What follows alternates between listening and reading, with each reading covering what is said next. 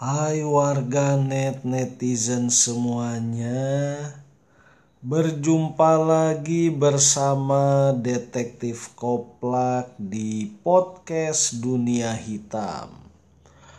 Podcast Dunia Hitam berisikan obrolan tentang dunia kejahatan. Podcast Dunia Hitam mengajak kepada warganet dan netizen semua untuk tahu dan mengerti tentang dunia kejahatan agar kita bisa terhindar dan selamat dari perilaku jahat orang lain. Di episode podcast Dunia Hitam hari ini, Detektif Koplak mau bercerita nih ya, mau ngebahas nih tentang psikologi gelap. Nah, ini psikologi gelap ini adalah studi gitu kan. Studi tentang psikologis manusia yang berkaitan dengan sifat psikologis manusia untuk memangsa orang lain. Jadi sifat-sifat predator gitu kan. Tapi bukan berarti bahwa manusia itu penjahat gitu. Tetapi manusia ini mempunyai dua potensi gitu. Manusia secara psikologis punya potensi untuk melakukan kebaikan gitu kan, tetapi manusia pun punya potensi untuk melakukan kejahatan. Jadi manusia bisa menjadi orang yang paling baik gitu. Di sisi lain manusia pun punya potensi untuk menjadi penjahat yang besar. Penjahat kelas kakap gitu kan. Nah, ini dua potensi ini ada pada diri manusia gitu. Nah, yang mau diobrolin, yang mau dibahas di episode hari ini oleh Detektif Koplak ini soal psikologis gelapnya gitu. Satu sisi dari dua kepribadian manusia yang ada gitu kan. Ini psikologi gelapnya gitu. Jadi manusia ini memiliki psikologi gelap ya. Suatu studi tentang psikologis manusia yang berkaitan dengan psikologi manusia untuk memangsa orang lain gitu kan. Nah, memangsa orang lain ini bukan berarti melukai atau membunuh saja kayak gitu. Tetapi dalam berbagai bentuk gitu kan, sesuai dengan situasi zaman yang ada gitu. Misalkan ya, kalau di zaman dahulu waktu fase kehidupan manusia itu berburu gitu kan, hal-hal yang diperebutkan itu misalkan memperebutkan gua itu, terus memperebutkan sumber mata air kan, memperebutkan sebuah daratan untuk berburu hewan-hewan buruan gitu kan. Nah, itu hal-hal yang diperebutkan yang bisa menjadikan manusia sebagai predator gitu, memangsa gitu. Karena ada sumber daya yang diperebutkan gitu kan. Nah, akhirnya psikologi gelap manusia itu muncul. Gimana caranya gitu untuk memangsa orang lain agar bisa mendapatkan gua. Atau bagaimana caranya supaya bisa mendapatkan tempat berburu hewan, bisa mendapatkan tempat sumber mata air kan. Kalau zaman waktu itu ya bentuknya ya perkelahian gitu kan. Berkelahi, saling membunuh gitu kan. Nah, sekarang kan udah di zaman modern ya, bukan di zaman masa berburu lagi gitu. Nah, di mana sumber daya yang diperebutkan oleh manusia yang terbatas gitu, sumber daya itu bisa berbentuk uang gitu kan, pekerjaan, harta kepemilikan kayak gitu kan. Kalau zaman dulu orang rebutan lahan untuk berburu kan, waktu itu ya yang dibutuhkan bukan akal pemikiran. Kalau dulu kan belum ada kantor BPN ya, kayak gitu. Jadi kalau zaman dulu itu ya yang penting mah kita jadi manusia yang kuat gitu kan, punya tenaga yang gede kayak gitu. Siapa yang kuat berkelahi gitu kan, nah dialah yang mendapatkan sebuah daratan untuk berburu hewan gitu kan. Kalau di zaman sekarang kan orang tetap juga ada psikologi gelapnya, ada saling memangsanya, rebutan lahan gitu. Bedanya kan kalau zaman sekarang orang rebutan lahan itu bukan saling berkelahi, saling kuat-kuatan otot, hebat-hebatan jurus ya kan, bukan begitu kayak gitu. Tetapi ya kalau sekarang kan udah ada kantor BPN, udah ada notaris, udah ada apa kan. Tetapi memangsa orang itu ya lewat cara-cara yang kekinian gitu kan. Misalkan pemalsuan surat kayak gitu. Atau pemalsuan tanda tangan ya kan, untuk mendapatkan hak milik yang sebenarnya milik orang lain kayak gitu. Ada mafia tanah segala macam ya kan.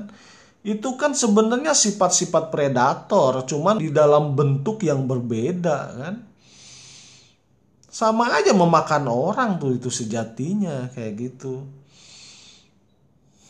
Orang saling memangsa gitu, mengambil hak milik orang lain kan dengan cara-cara kekinian. Itulah bentuk-bentuk psikologi gelap kayak gitu.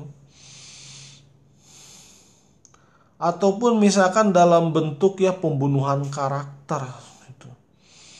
Pembunuhan karakter itu orang mengeluarkan desas-desus, rumor, isu, fitnah itu dan sebagainya kayak gitu kan. Nah, terus ya bagaimana ya supaya kita ini ya tidak menjadi korban daripada psikologi gelap ini kayak gitu ya. Ya kita ya harus pintar-pintar menjaga diri kayak gitu. Misalkan kita punya tanah ya kan. Kita punya tanah biar nggak diserobot orang kayak gitu. Ya tanah itu jangan dibiarkan kayak gitu kan. Ya pertama misalkan lengkapi surat-suratnya, terus yang kedua dirawat gitu, jangan sampai tanahnya itu dibiarkan ya, seenggaknya ini tanamin apa kayak gitu kan, pohon jagung kah atau tanamin palawija kah atau apa kan. Yang penting kalau orang ngelihat di tanah itu, ini kayaknya ada pemiliknya nih kayak gitu, karena ini masih ada pohon jagung atau ada tanaman palawija kayak gitu kan.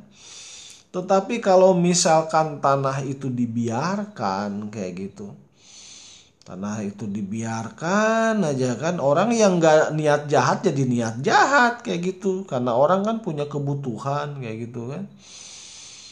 Jadinya mungkin ya coba-coba biar saya jual nih tanah ini kan, kayaknya yang punyanya udah nggak peduli sama tanahnya, dibiarin gitu aja ya kan. Siapa tahu aja kan orang yang punya tanahnya tuh nggak mau ngurus lagi kayak gitu. Bikinlah surat palsu atau tanda tangan palsu, dijual sama orang kan. Akhirnya yang asalnya tidak mau jadi predator kan jadi predator juga. Kayak gitu kan. Nah itulah namanya psikologi gelap. Kayak gitu kan. Atau pencemaran nama baik ya kan. Manipulasi, terus penipuan, terus penggelapan ya kan. Banyak bentuknya psikologi gelap kayak gitu. Nah, makanya kalau ini ya, kalau kata orang tua dulu kayak gitu kan. Katanya kalau misalkan kamu punya permasalahan kayak gitu di pekerjaan atau di mana gitu, jangan kamu menceritakan kepada orang lain kayak gitu kan. Karena katanya kalau misalkan kita ini ya, kita nitip uang, katanya kemungkinan uang itu berkurang itu besar kayak gitu. Nah kalau kita nitip omongan kayak gitu kan, kemungkinan untuk ditambah itu justru lebih besar kalau omongan kayak gitu. Ambil contoh lah misalkan ya kan, si Udin ya kan, misalkan si Udin ngomongin bosnya, kejelekan bosnya kan. Misalkan kan, ini ngomong sama si Dadang atau sama si Asep kan, si Dadang lah misalkan. Dang, kamu tahu nggak, bos kita ini orangnya cerewet kayak gitu kan. Orangnya tuh cerewet, banyak ngomong kayak gitu kan. Padahal itu pekerjaannya nggak ada tuh kayak gitu kan. Nah terus si Dadang diomongin lagi sama temennya kan. Ini kata si Udin, katanya bos kita ini ya bawel gitu, cerewet kayak gitu kan. Nah terus biasanya orang kayak gini nggak ada kerjaannya nih. Diomongin lagi ke yang lain, dari omongan awal cerewet jadi nggak ada kerja kayak gitu kan. Diomongin lagi ke yang lain. Ini kata si Udin, katanya bos kita ini orangnya cerewet ya, gak ada kerja gitu. Kalau pekerjaan sih gak jelas kayak gitu kan. Nah biasanya orang-orang kayak gini kalau punya rezeki main nilap sendiri nih. Jadi ini nambah lagi nih, bilangin lagi, oh iya kata si Udin katanya itu bos kita ini udah mah cerewet, pekerjaannya nggak ada kerja kan.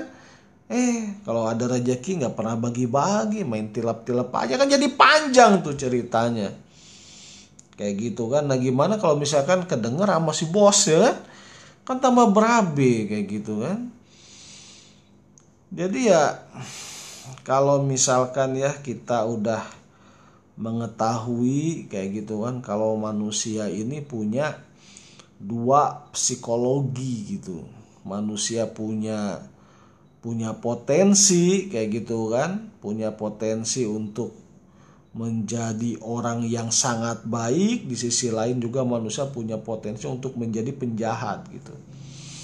Nah karena kita udah mengetahui psikologisnya seperti itu, ya makanya kita pandai-pandai kita menjaga diri kita kayak gitu. Ibaratnya kalau misalkan kita berjalan di semak-semak ya kan, kayak gitu, dan kita harus melalui jalan itu kayak gitu kan. Sementara di semak-semak itu ya banyak ini hewan berbisa kayak gitu, banyak duri ya kan gitu.